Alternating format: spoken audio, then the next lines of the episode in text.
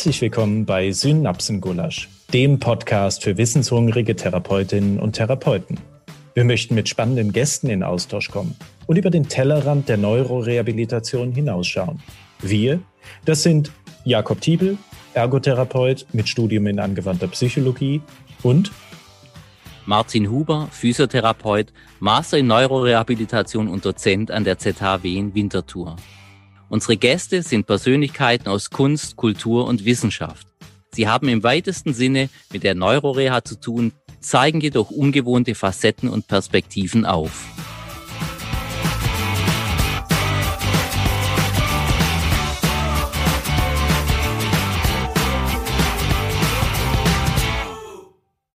Herzlich willkommen bei Synapsengulasch. Unser heutiger Gast ist Tom Fritz. Tom, du bist Professor für Kognitions- und Neurowissenschaften am Max-Planck-Institut in Leipzig. Du leitest dort die Forschungsgruppe Musik evozierte Hirnplastizität und bist zudem Gründer und Scientific Head des Jungunternehmens Jimin. Jimin bedeutet so viel wie Jammen im Gym, also aus Bewegung erzeugte Musik. Und darüber möchten wir heute mit dir ins Gespräch kommen. Tom, schön, dass du da bist. Hallo. Ja, schön mit euch zu reden.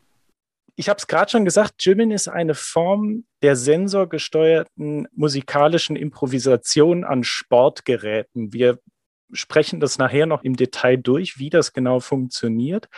Im ersten Step würde ich allerdings gerne darauf eingehen, was dich inspiriert hat dazu. Und zwar war das ja eine ganz archaische Technologie zur Induktion musikalischer Euphorie, die du im Rahmen deiner Forschungsarbeit in musikethnologischen Experimenten erforscht hast. Was waren deine Erkenntnisse, die du da gemacht hast?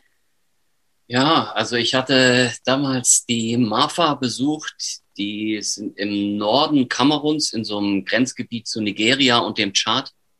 Und ich hatte dort musikalische Universalien und kulturelle Unterschiede bei der Wahrnehmung von Musik untersucht. Und was mich dort eben besonders beeindruckt hat, ist, dass die ja, so eine tolle Musiktechnologie entwickelt haben, die MAFA. Die haben nämlich so eine Methode entwickelt, wie man sich beim äh, Musikmachen total verausgabt, was aber für alle Beteiligten wie so automatisch zu einem totalen Frohsinn führt, ja, zu einer richtigen musikalischen Euphorie die nach so einer längeren Zeit bei den Teilnehmern dann auch wirklich so tranceartige Euphorie-Zustände dann führt.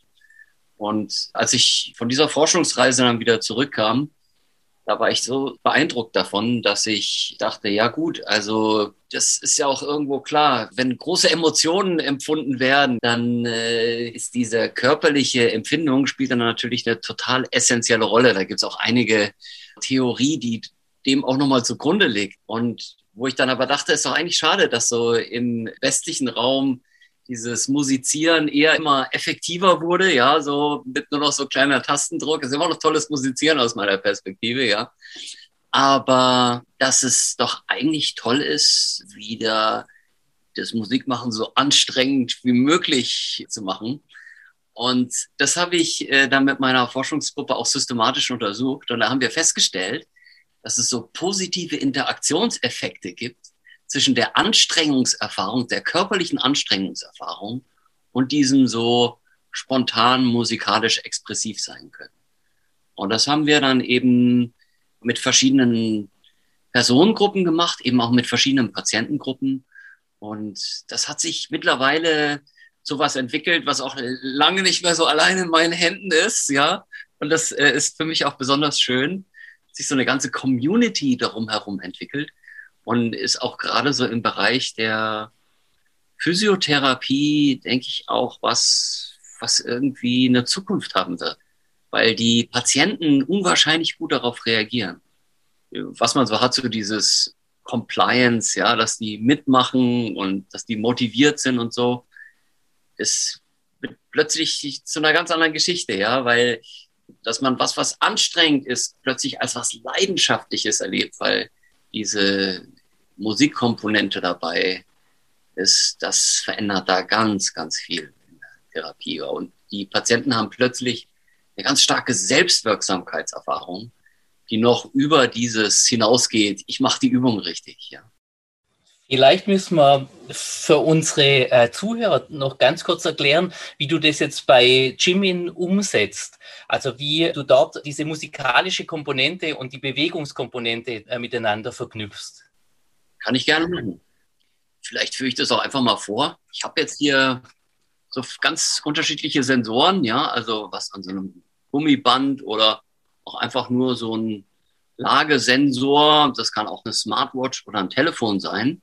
Man kann im Grunde jegliche Art von äh, Sensorik daran anschließen. Und es gibt da mittlerweile eben auch so ein äh, Max Planck Science äh, Spin-off, wo es eine, äh, tatsächlich so ein Startup gibt, die beschäftigen sich ausschließlich damit, wie man das also gerade für die Patienten und für die Therapeuten besonders leicht zugänglich macht. Start. Also gibt dem zugrunde liegt hier so eine äh, ja so eine Hardware mit so einem kleinen Programm, das auch besonders äh, einfach zu bedienen ist. Und dann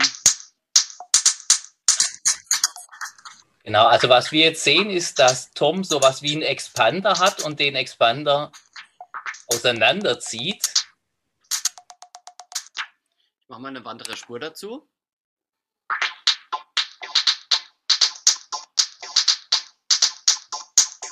Genau, und offensichtlich, je mehr Tom zieht am Expander, umso mehr verändert sich die Musik.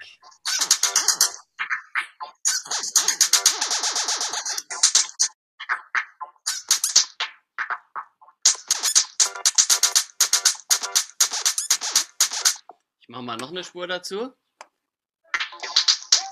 Okay, also Tom zieht wieder an dem Expander und je mehr du ziehst, umso äh, mehr verändert sich die Musik. Das heißt, umso mehr Spuren oder Sounds kommen dann dazu. Zum Beispiel, ja. Aber ich kann auch die Menge an Aktivität integrieren und dann wird das allgemeine Aktivitätslevel genutzt, um die Musik zu steuern. Sowas ist natürlich bei zyklischen Bewegungen besonders vorteilhaft, aber ist auch mit so einem Zugband nicht schlecht. Ja, je mehr du jetzt hier äh, zusammen addierst, dass dann nochmal eine andere Spur beispielsweise sich dann verändert, ja. Tom, du sprichst von mehreren Spuren. Du hast eben auch schon gesagt, man kann es auch super in der Gruppe machen. Genau. Es entsteht ein Band-Effekt. Das beschreibst du ja auch in Artikeln, die du darüber schon geschrieben hast. Wie muss man sich das vorstellen, wenn jetzt Patienten zum Beispiel in der Rehabilitation gemeinsam anfangen, mit Jimin Musik zu machen an Therapie- und Trainingsgeräten? Also es war zunächst mal so unsere Sorge gewesen, also Musikgeschmack ist ja hoch individuell. Und wenn man zwei Leute zusammenbringt, dann hat man wahrscheinlich schon zwei total unterschiedliche Musikgeschmäcker. Und aber also unser Gedanke, wie machen wir das denn eigentlich mit den Patienten? Aber haben wir festgestellt, eigentlich ist es gar nicht so ein Problem, weil tatsächlich ist es so, beispielsweise auch bei Tagen der offenen Tür, man sieht alle möglichen Leute, die zusammen einen riesen Spaß dabei haben. Und das kommt denen eigentlich auf dem musikalischen Stil nicht so besonders an, hat man erstmal so den Eindruck. Erstaunlicherweise, ja. Und wir haben das dann systematisch untersucht und haben festgestellt, tatsächlich, wenn die Teilnehmer diese Musik machen mit starker körperlicher Anstrengung, haben die einen sogenannten Positivity Bias auf die ästhetische Qualität der Musik.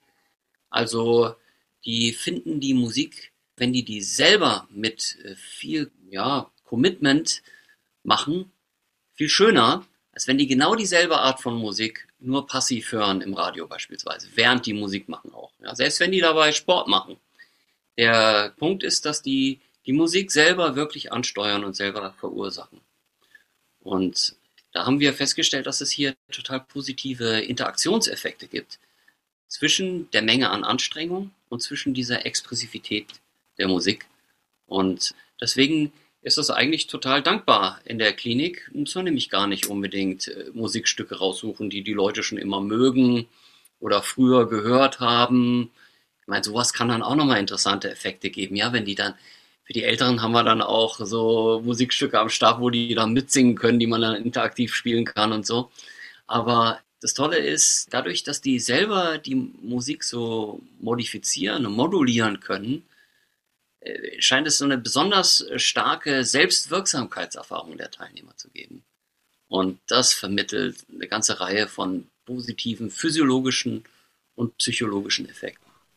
Tom, du hast jetzt gerade äh, vorhin auch das äh, Stichwort Spaß genannt, was eine große Rolle äh, äh, spielt. Ich habe in dem Kontext äh, in einem Artikel gelesen von einem emotional-motorischen Kontrollsystem, was neu beschrieben wurde. Was man bisher kennt, ist eben ein willkürliches motorisches Kontrollsystem und ein automatisches motorisches Kontrollsystem.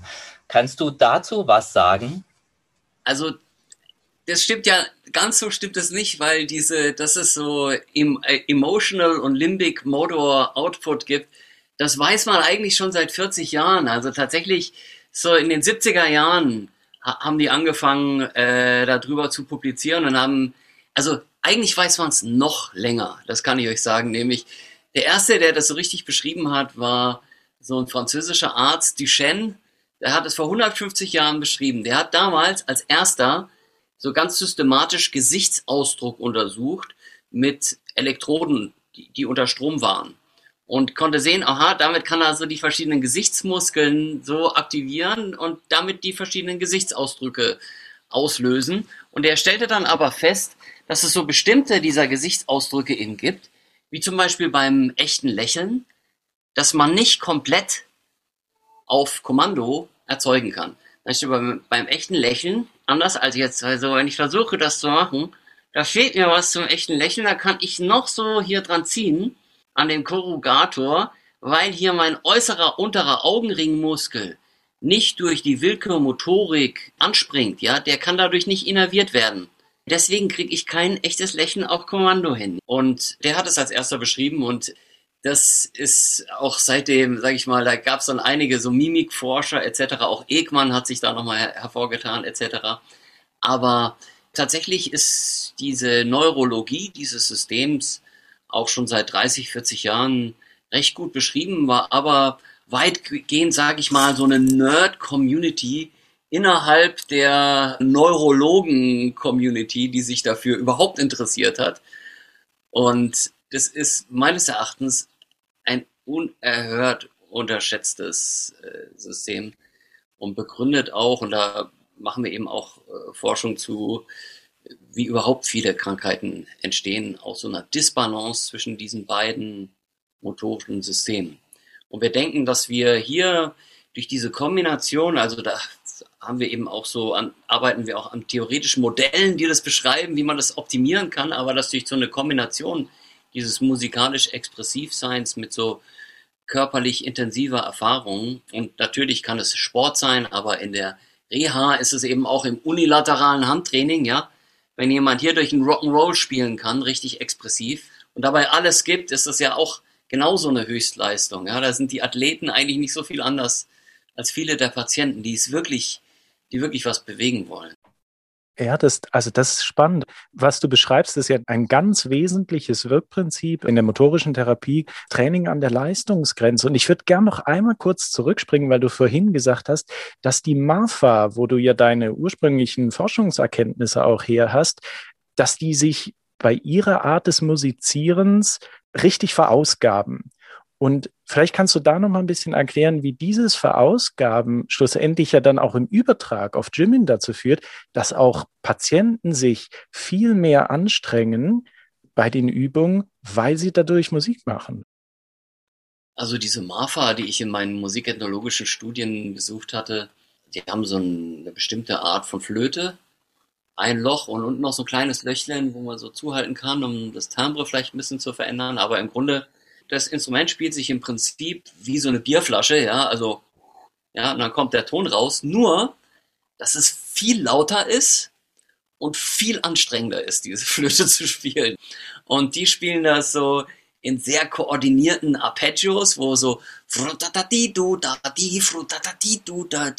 und jede Flöte, die hat dann einfach so ihren genauen Moment, wo die dann auch kommen muss, ist schon herausfordernd. Äh, man hat nur einen Ton zu spielen aber der Ton ist auch noch wahnsinnig anstrengend zu spielen, weil das so eine Art kontrollierte Hyperventilation ist, was die dabei machen. Und mich hatte dann interessiert, als ich da von diesen Forschungen zurückkam, ob das jetzt wirklich diese Hyperventilation ist, wodurch diese musikalische Euphorie zustande kommt, die die innerhalb kürzester Zeit erreichen, oder was da eben die Rolle dieser körperlichen Verausgabung ist. Und deswegen hatten wir zunächst mal nach Wegen gesucht, dieses Musikmachen so anstrengend wie möglich zu machen. Und hatten das erstmal mit Gewichteheben, äh, an Ladzug etc. kombiniert oder Bauchtrainer und sowas. Und da hat sich dann herausgestellt, dass es eben einen besonders vorteilhaften Interaktionseffekt zwischen dieser tatsächlich das Gehen an die Leistungsgrenze und diesem musikalisch expressiv sein gibt. Besteht eine Gefahr, die Leistungsgrenze zu überschreiten und den Körper dann auch zu schädigen, weil man sich in einer Art Trance spielt, oder ist das Verfahren als solches sicher? Also, wir haben das auf verschiedene Art und Weisen etabliert. Also jetzt wie eine Überlastung, sowas haben wir da noch nicht erlebt, ja. Natürlich haben wir auch anderen Kontext. Wir haben auch zum Teil ganz anderes, äh, ganz andere Leute, mit denen wir das teilweise ausprobieren. Zum Beispiel auch mit Athleten, mhm. wo es uns darum geht, ob die Muskulatur wirklich effizienter wird, weil das ist eine der Befunde, die wir hatten. Da haben wir mit Spirometrie genau untersucht, wie viel Sauerstoff ein- und ausgeatmet wird und hatten dann festgestellt, dass die Teilnehmer für dieselbe Menge an verrichteter Arbeit weniger Sauerstoff einatmen müssen. Was man darauf zurückführen muss, der Muskel ist effizienter und das heißt in anderen Worten auch, der ist entspannter. Wir haben, auf deine Frage wirklich zurückzukommen, da auch so Untersuchungen gemacht, wo wir festgestellt haben, dass wenn man mehrere Leute hat, die auch ganz anstrengende Sachen aber zusammen machen in der Gruppe, die sich auch gegenseitig regulieren, alleine dadurch, dass niemand die ganze Zeit alleine Solo spielt, sondern immer dann auch mal jemand anders die Musik übernimmt und man dann wieder selber einen aktiven Part übernimmt. Und da haben wir in den Daten gesehen, dass tatsächlich dieser Punkt, wenn man so von diesem aeroben ins anaerobe so überschießen kann. Wenn jetzt zum Beispiel jemand sagt, hier am Ladzug, mach mal zehn Minuten, ja, dann kommt er an den Punkt, da schießt er über. Und äh, wir haben aber festgestellt, wenn die Teilnehmer aber das mit so einem Musikfeedback, die Musik zusammen machen, dann ist es üblicherweise so, dass sich das von unten an diese Grenze so annähert. Wahrscheinlich ist es auch einfach dadurch, dass man sich gegenseitig ein bisschen mehr Platz lässt, aber also das ist was, das interessiert mich auch noch sehr und da möchte ich auch noch mehr dran forschen, weil ich denke, dass hier auch tatsächlich eine andere Art des Körpererlebens dann stattfindet. Und wir hatten ja eben gesprochen über diese emotional-motorische Kontrolle. Das hat eine ganze Reihe von hochinteressanten Effekten, von denen wir auch denken, dass die beispielsweise einen großen Einfluss für Athleten haben werden, wenn die im Rahmen zum Beispiel von so einem Warm-up-Training, bevor die dann in so einen Contest reingehen, weniger Gefahr äh, der Verletzung dann haben. Mhm. Da würde ich gerne nochmal äh, nachhaken wollen. Also wir sind ja jetzt schon im Bereich der praktischen Umsetzung, nämlich die Reha wurde angesprochen oder jetzt der Bereich des Sportes. Ich möchte nochmal nachfragen, eben äh, bezogen auf die Erforschung dieser emotional-motorischen Kontrolle von Duchenne, wo du gesagt hast, das ist ja schon eine gute Weile her. Also die erste Frage ist, warum hat es jetzt so lange gebraucht, bis das Eingang gefunden hat in die praktische Umsetzung in der Reha, speziell in der Neuroreha? Und da dann die nächste Frage, was für Erkenntnisse gibt es denn im Bereich der Arbeit mit neurologischen Patienten beziehungsweise in der Geriatrie? Ja, also ein Grund dafür, dass diese emotional-motorische Kontrolle so viel weniger untersucht ist als die Willkürmotorik, ist, dass wenn irgendwas in der Willkürmotorik kaputt geht, dann äh, kann man üblicherweise noch irgendeine Reha machen. Aber wenn im emotional-motorischen System äh, gerade hier so im Hirnstamm, wenn da was kaputt geht, da sind üblicherweise die Leute auch direkt tot. Ja. Und deswegen äh, ist das auch ein Bereich, der viel weniger untersucht wurde, ja, weil es da viel weniger zunächst mal so Bedarf gab, ja, äh, da noch was zu reparieren, weil da, da, da gab es nichts mehr zu reparieren, ja. Tom, Entschuldigung, da noch eine kleine Zwischenfrage, wenn wir schon bei der Neuroanatomie sind. Also wir sprechen jetzt äh, von Systemen im Hirnstamm und äh, im Zusammenhang im limbischen System. Oder dort ist es verortet? Es ist im Grunde, ja, man, man, also sag ich mal, dieser Begriff limbisches System ist auch so ein bisschen, das geht natürlich zurück auf diesen Papes, ja, der, der ist ja jetzt auch schon eine Weile äh, tot. Mhm. Und heute sagt man eher Emotional Motor Output. Man beschreibt dann auch dieses limbische System, aber versucht sich ebenso von verschiedenen anatomischen Ideen, die Papes damals begründet hatte, äh, die jetzt nicht unbedingt da mit an Bord zu haben, ja, sondern das eher so funktionell. Das System ist, das für, für emotionale Prozesse essentiell ist. Aber stimmt. Eben, also ist auf alle Fälle, also sind Systeme, die subkortikal sind. Also der Cortex spielt da schon auch eine Rolle, gerade beim Mensch, äh, ja, weil es geht da viel so um ein Zusammenspiel von Hemmung, Enthemmung und man, also das spielt da außerordentlich wichtig rein. Also sowas kennt man ja. Ich, ich komme mal wieder auf den Sport zu sprechen. Wenn jemand Angst hat, den Elfmeter zu schießen, ist ja die Wahrscheinlichkeit, dass der drüber schießt oder vorbeischießt oder so auch viel größer. Und ein Grund dafür ist eben, dass die Motorik, die, die hängt also gerade so mit hohen Angstwerten enorm zusammen, ja. Und wenn Fight und Flight nichts mehr bringt, dann hilft nur noch diese Freezing Response. Und wenn diese Freezing Response aber zu früh kommt, dann kann es natürlich unsere Motorik enorm behindern. Und dem möchte man möglichst entgegenwirken. Mhm. Ja. Eben und um dann noch auf die zweite Frage einzugehen, Studien speziell im Bereich Neurorehabilitation und Geriatrie, kannst du da was dazu sagen? Also ich kann ja vielleicht mal so jetzt so aus dem Stand versuchen, so ein paar äh, Ergebnisse mal zusammenzufassen, die wir da überhaupt schon gefunden haben. Nämlich ich mache das vielleicht so einigermaßen chronologisch sogar, weil da steckt ja auch so eine gewisse Logik dahinter, wie wir eigentlich die Effekte entdeckt haben. Nämlich das erste, was wir festgestellt haben, war, dass es den Teilnehmern nach einem zehnminütigen Gymming-Training im Vergleich zu genau derselben Menge an Training bei gleichen Musik hören, aber die Musik dabei nicht kontrollieren können, so ein, äh, ein Stimmungshoch hatten, das auch für eine ganze Zeit anhält. Also so in so Befragungen mit chronischen Schmerzpatienten eineinhalb bis zweieinhalb Stunden.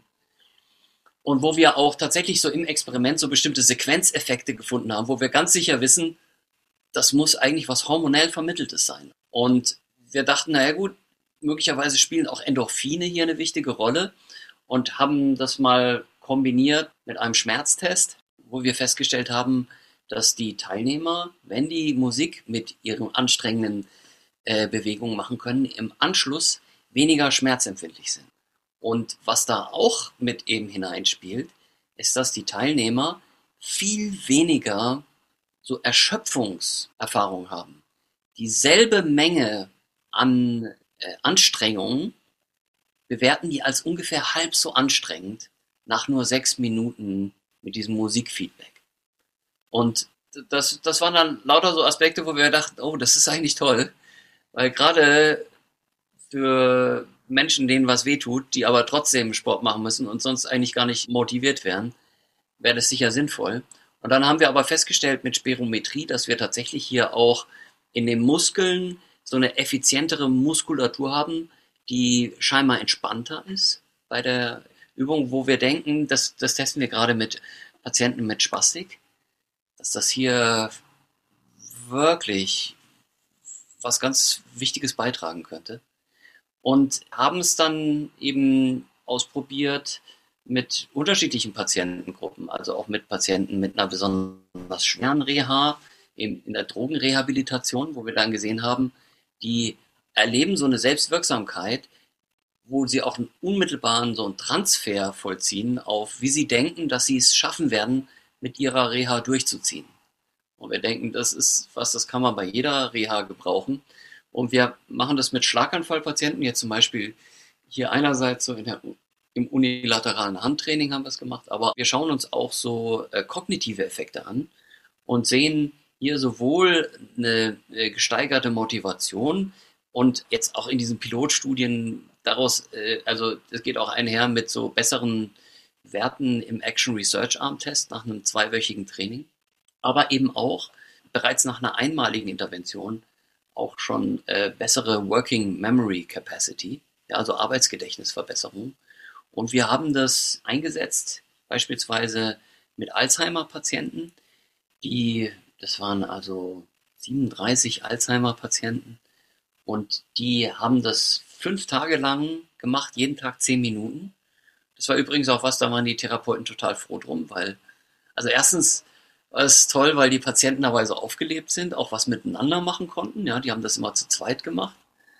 Und weil die das so gerne gemacht haben, dass die Therapeuten währenddessen auch mal einen Kaffee trinken konnten. Und nach diesen fünf Tagen, also fünf Wochentagen Training, wurde am jeweiligen Samstag danach so ein Testprogramm durchgeführt. Und da, und das ist jetzt was, das ist schon verrückt, denke ich, ja, äh, sehen wir eine verbesserte Leistung des Kurzzeitgedächtnisses. Ja, die konnten sich dann, ähm, also wir führen es darauf zurück, dass die eine insgesamt verbesserte so Vitalitätserfahrung haben und dass das so eine relativ breiten Effekte dann auch hat auf solche Aufmerksamkeitsleistungen und dann auch auf dieses Kurzzeitgedächtnis. Aber einmal, das wäre natürlich toll, ja, wenn das wirklich dann auch. Ähm, das war halt eben auch jetzt an dem Tag, an dem die keine, an den sechsten Tag, ja, wo die dann kein Training hatten, weil das Training selber ist natürlich immer sehr stark stimulierend. Das sehen wir immer wieder. Wir machen das auch äh, als eine Pause für Kinder mit Lernschwierigkeiten beispielsweise. Und da sehen wir Effekte, wo die im Anschluss äh, bei so computergestützten Aufgaben immer schneller und präziser sind. Ja, also das, das, ich denke, das ist auch wieder so, das sind diese, diese kurzzeitigen äh, Effekte dieser Stimulierung, dieser emotional-motorischen Kontrolle. Emotionen haben ja immer eine Valenz, also sind positiv oder negativ. Tom, du hast das vorhin schon angedeutet. Hat das denn auch Implikationen dann auf die Psyche? Also ihr habt ja auch Forschung mit psychisch kranken Patienten gemacht. Kann man durch Gymmen oder generell durch Musik negative Emotionen vielleicht auch positiv beeinflussen? Also wo wir das ganz deutlich sehen, ist beispielsweise Angst. Da sehen wir nämlich, dass, äh, das haben wir mit so einer Gruppe von chronischen Schmerzpatienten gemacht, die schon so eine hohe Default-Angstwerte haben. Und da ist es so, dass die im Vergleich zu vorher, wenn die Musik damit eben ansteuern konnten, dass deren Angstwerte signifikant runtergegangen sind. Und das ist ja für ganz viele Patienten gut. Ne? Also ich erinnere mich auch noch so an so ein Gespräch mit so äh, jemand, der so eine Seniorenresidenz angeleitet hat. Und er sagte, ach, wissen Sie, Herr Fritz, wenn man es schon mal schaffen kann, den Menschen auch ein Stück weit die Angst vor ihrem Zustand zu nehmen, dann ist schon wahnsinnig viel geschafft, ja. Und äh, ich denke, ja, da, da, ist was dran, ja.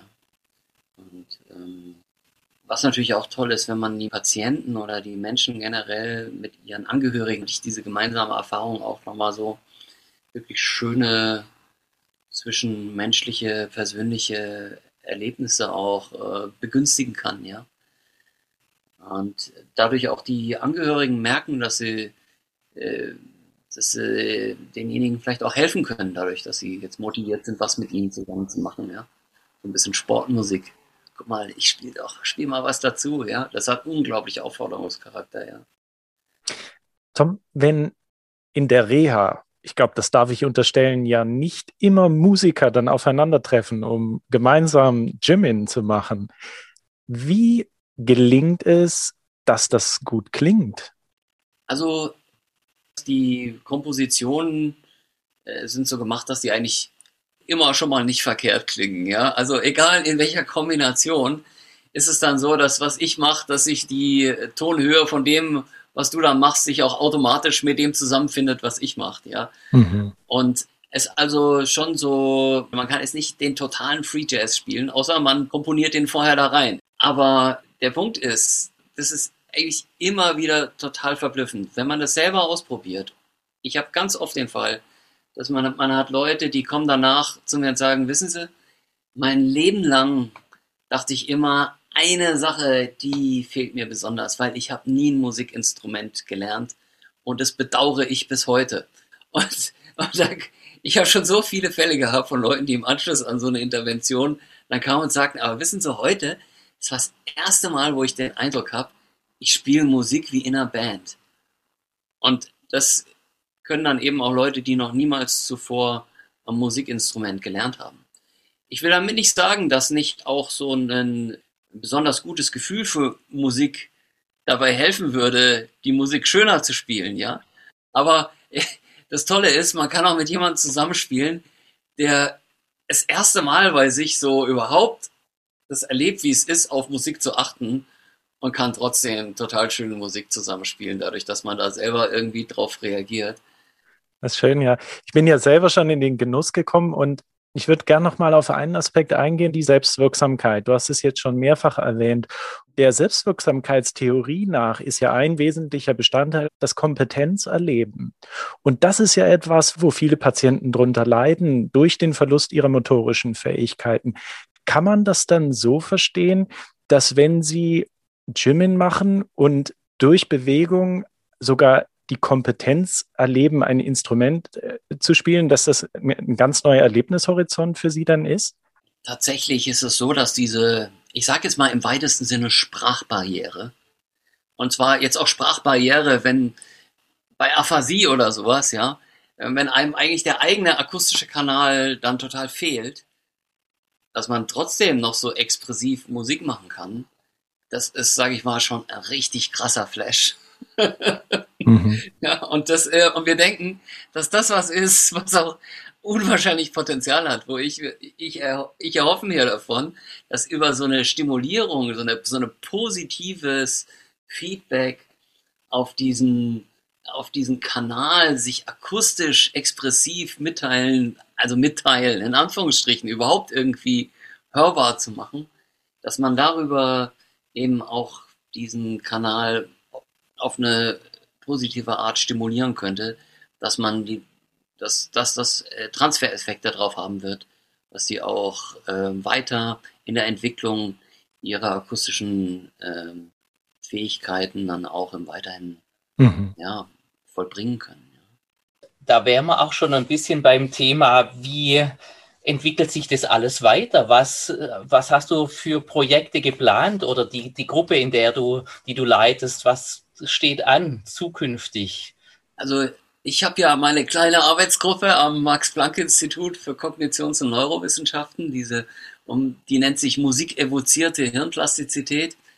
Und das ist jetzt eine, eine recht übersichtliche Gruppe, aber bei unseren Lab-Meetings sind schon so immer 10, 12 Leute dabei, ja.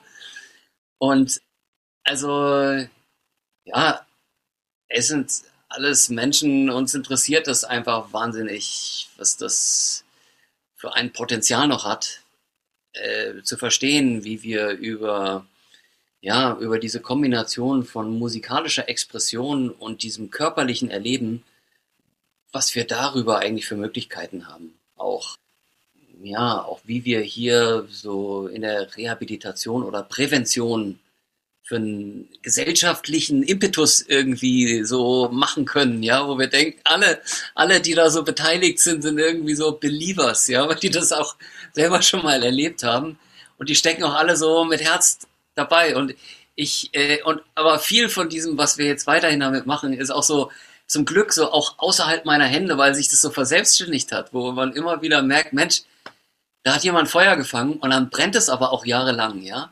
Mhm. Wirklich.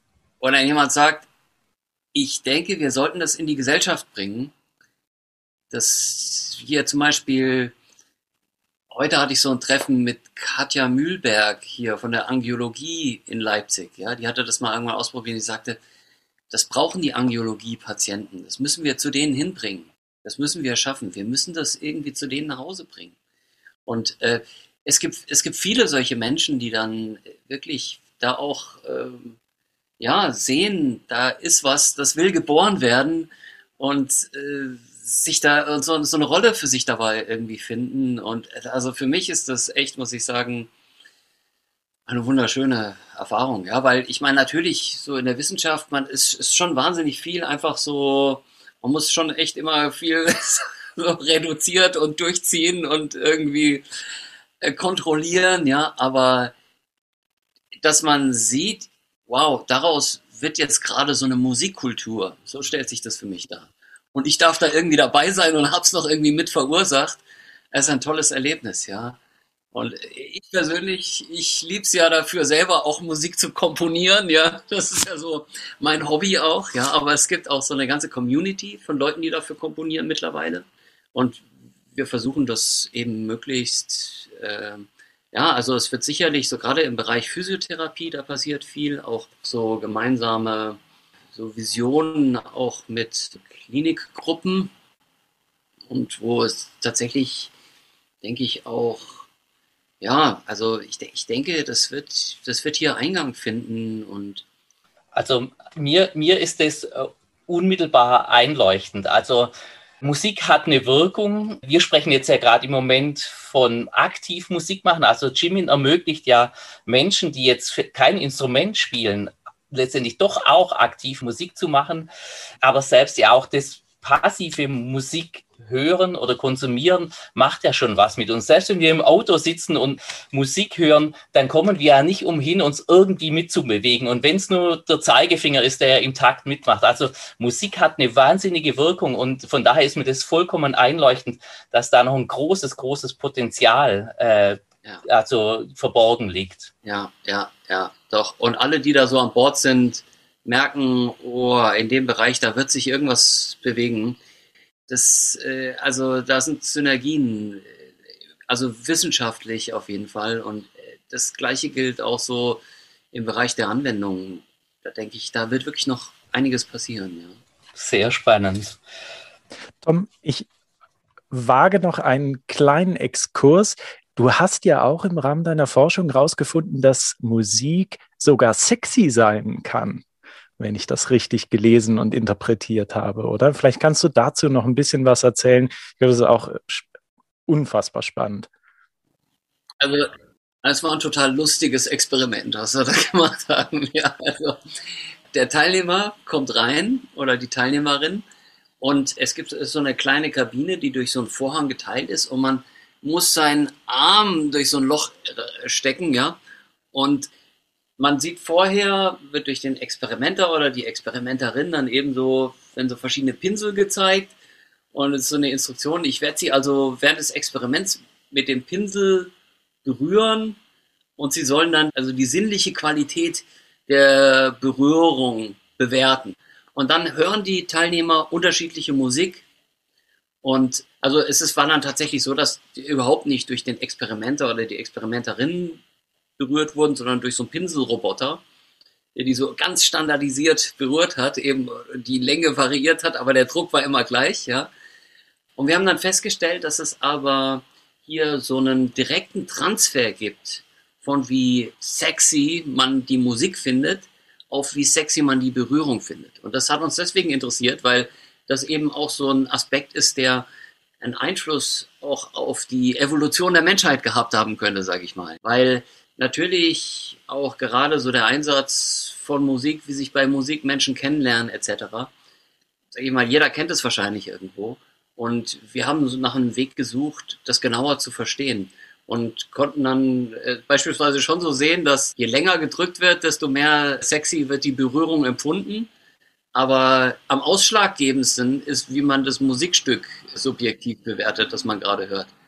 Ja, da gibt es einen direkten Transfer von unserem Hörsystem auf unsere Propriozeption und Sensorik der Haut.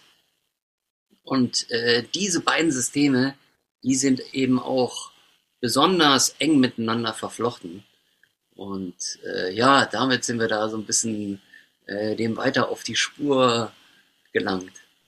Sehr spannend, da können wir ja die das Thema Kuschelrock nochmal ganz neu äh, verstehen und interpretieren. Da muss ich aber eine Sache noch dazu sagen mit diesem Experiment, weil am Anfang dachten wir, ja klar, wenn man weiß, da sitzt jetzt jemand nebendran, der hört vielleicht die gleiche Musik und berührt mich dabei, dann denkt der oder die, dass ich denke, dass der oder die denkt und so weiter. Und da dachten wir, oh Mensch, ja, das ist so eine Art Theory of Mind Ding, sowas ganz Komplexes. Und da haben, hat man so ein Kontrollexperiment gemacht. Da hat man den Leuten gezeigt, okay, also ihr hört jetzt diese verschiedene Musik und sollt aber die sinnliche Qualität, die Sexiness der Berührung durch den Pinselroboter, der euch nebendran hier berührt, das ist dieser Pinselroboter, der will euch dann berühren, die sollt ihr einschätzen.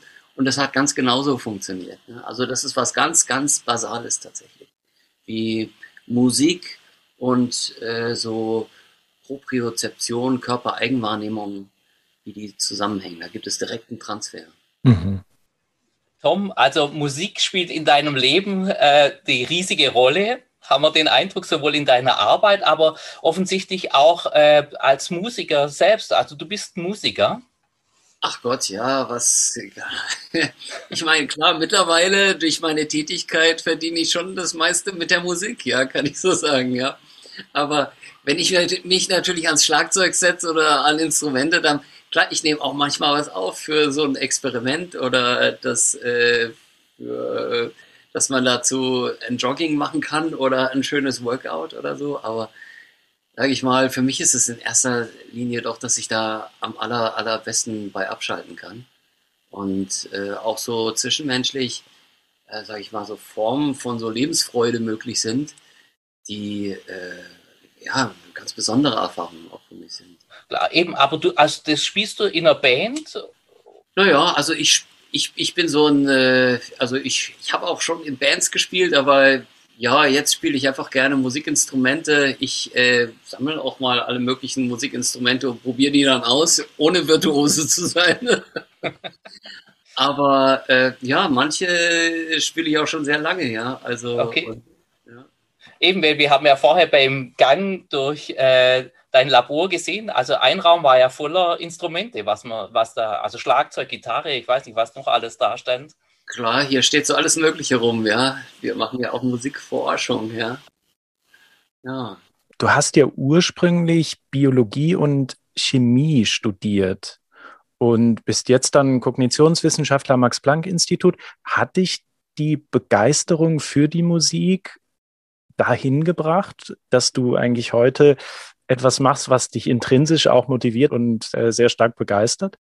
Ja, auf jeden Fall. Ja, also ich hatte mein Biologiestudium noch äh, und habe dann in der Kognitionswissenschaft promoviert und hatte aber während meinem Studium auf so Techno-Partys Musik gemacht. Also jetzt nicht als DJ, sondern live mit so Instrumenten, die ich mir selber ausgedacht habe, auf Basis meiner eigenen Stimme, aber auch mit anderen Leuten, die dann so Live-Sequencing gemacht haben, meistens allerdings in so Chill-Out-Areas das war dann auch mein erster therapeutischer Auftrag, dass ich so die ganzen Verrückten von ihrem Horrortrip äh, runtergeholt habe mittels meiner Musik.